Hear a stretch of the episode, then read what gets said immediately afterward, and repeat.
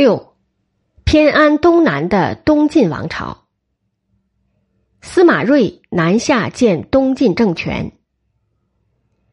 东晋王朝的创立者司马睿出身于司马氏皇室，但在皇室中属于叔属。祖父是司马懿的庶出之子，在诸多的儿子里，政治上根本排不上号。他最重要的封号是琅琊王，地在靠近东海边的地区，在当时的统治者看来，算不上中枢地区，是无足轻重的。但是对司马睿一家来说，这倒是特别的重要。正是在琅琊郡，这个家族结识了日后成为东晋王朝台柱的王姓大族。司马睿的父亲比祖父更平庸，一生没有任何可以记述的行为，唯一可说的是他袭了琅琊王的爵。其父死的时候，司马睿15岁，顺理成章地承袭琅琊王爵。这一年是泰熙元年290年，晋武帝死去之后的15年是西晋历史上最动乱的年月，差不多司马氏的所有支属都登台表现了。可是正当盛年，16岁到30岁的司马睿选择了沉默。此时的司马睿无兵无权，为了避免杀身之祸，他采取了谦恭退让的方略，尽量不卷入八王之乱的漩涡之中。他深居简出，交友不多，最谈得来的是在京为官的琅琊王姓大族中人王导。王导是有政治头脑的，同意他不介入八王之乱的方略，多次劝他离开京都，回到封国琅琊郡去。司马睿同意这样做，但苦于找不到机会。永兴元年304年，八王之乱进入了又一个高潮期。东海王司马越挟持晋惠帝亲征邺城的司马颖等，号召四方人士一起来讨伐司马颖。东海郡与琅琊郡紧连在一起，因此司马睿了解司马越的为人，毅然加入了他的征讨队伍。战事一度失利，两人同回到自己的封国去，这样两人成了莫逆之交。这样后来作为东晋王朝台柱的铁三角也初次浮出水面，他们是琅琊王司马睿、东海王司马越，还有世居琅琊的江北望族王敦和王导。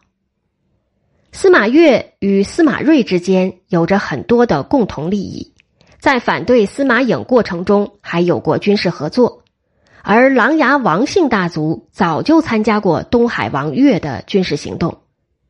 司马越为太傅时，王衍任太尉，一个是皇帝辅政之官，一个是最高的军事长官。三方合力，经过一段曲折的行程，开创了帝业。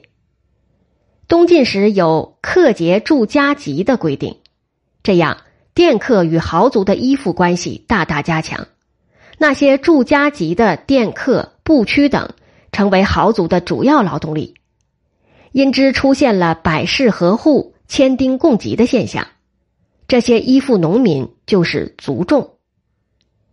永兴二年305年，东海王整顿队伍复出，并将对手杀死。第二年，晋惠帝死，怀帝立，大权完全落入了八王之乱中的最后一王，东海王司马越的手中。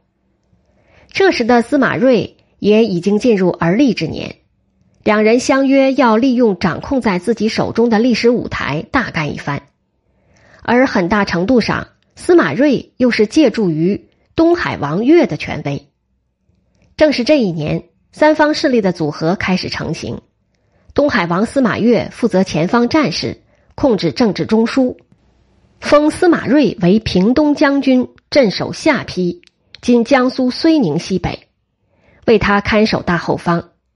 司马睿则让王导做司马，军谋密策皆由王导规划。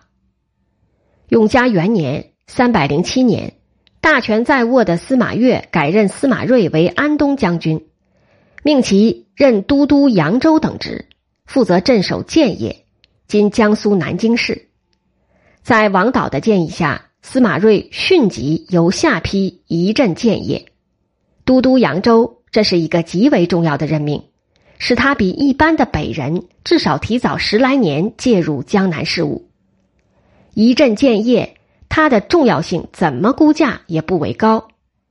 白寿仪先生指出，司马睿就从建业起家，开创了东晋帝业。在司马睿一镇建业这一年，王衍请求以其弟王成为荆州都督，族弟王敦为青州刺史，这些都说明他们是在为南迁做准备。这年的9月，司马睿来到了建业，当时没有出现热烈欢迎的局面，相反显得有点冷清。史书上说，即喜健康，无人不复，居乐于，世庶莫有志者。江南士族居乐于而不来看望他，那是因为当时这些人的心情复杂而迟疑，他们急切希望有一个新的皇上来保护他们的利益，但又拿不准司马睿集团有无这种威望、权威和能力，更吃不准这些南下的北方士族是否会打击自己的势力。江南的庶族不来看望，那是因为他们对士族深恶而痛绝，根本不抱什么希望。王导是有才华和政治实践的，面对这样的政局，他有条不紊地做了这样几件事。首先，他把财大气粗、敢作敢为的王敦请来共商大事，对他说：“兄威风已振，已有以匡济者。”意思很清楚，要他把江北南下士人团结起来，合力帮衬司马睿一把。其次，王导向司马睿面授机宜，要他政务清静，克己力节，意思是要把士族奢华的那一套收一收，像个创业的样子，这样可以吸引更多的人。有这样一个故事，有一次，王导到司马睿处所去，见到司马睿正在喝酒，王导对他说：“如果你想成就大业，就要把酒戒了。”司马睿想了想，又倒了一杯酒，说：“让我再喝一杯吧。”仰起头，一喝而尽，把酒杯往桌上一扣，从此就戒了酒，以示励精图治。王导还要司马睿做一件事，就是拉拢江南大族。他说：“顾荣、贺询、季瞻、周启，结南土之秀，愿尽优礼，则天下安矣。”司马睿觉得非常正确，就照做了。司马睿曾无比感慨地说：“卿吾之萧何也。”王导这个司马睿的萧何在寻找一个突破口。永嘉2年308年3月3日，建业士庶照例要举行1年1度的戏服活动。在王导的精心安排下，司马睿乘坐着华丽的监舆，由威风八面的仪仗队簇拥着出游观戏。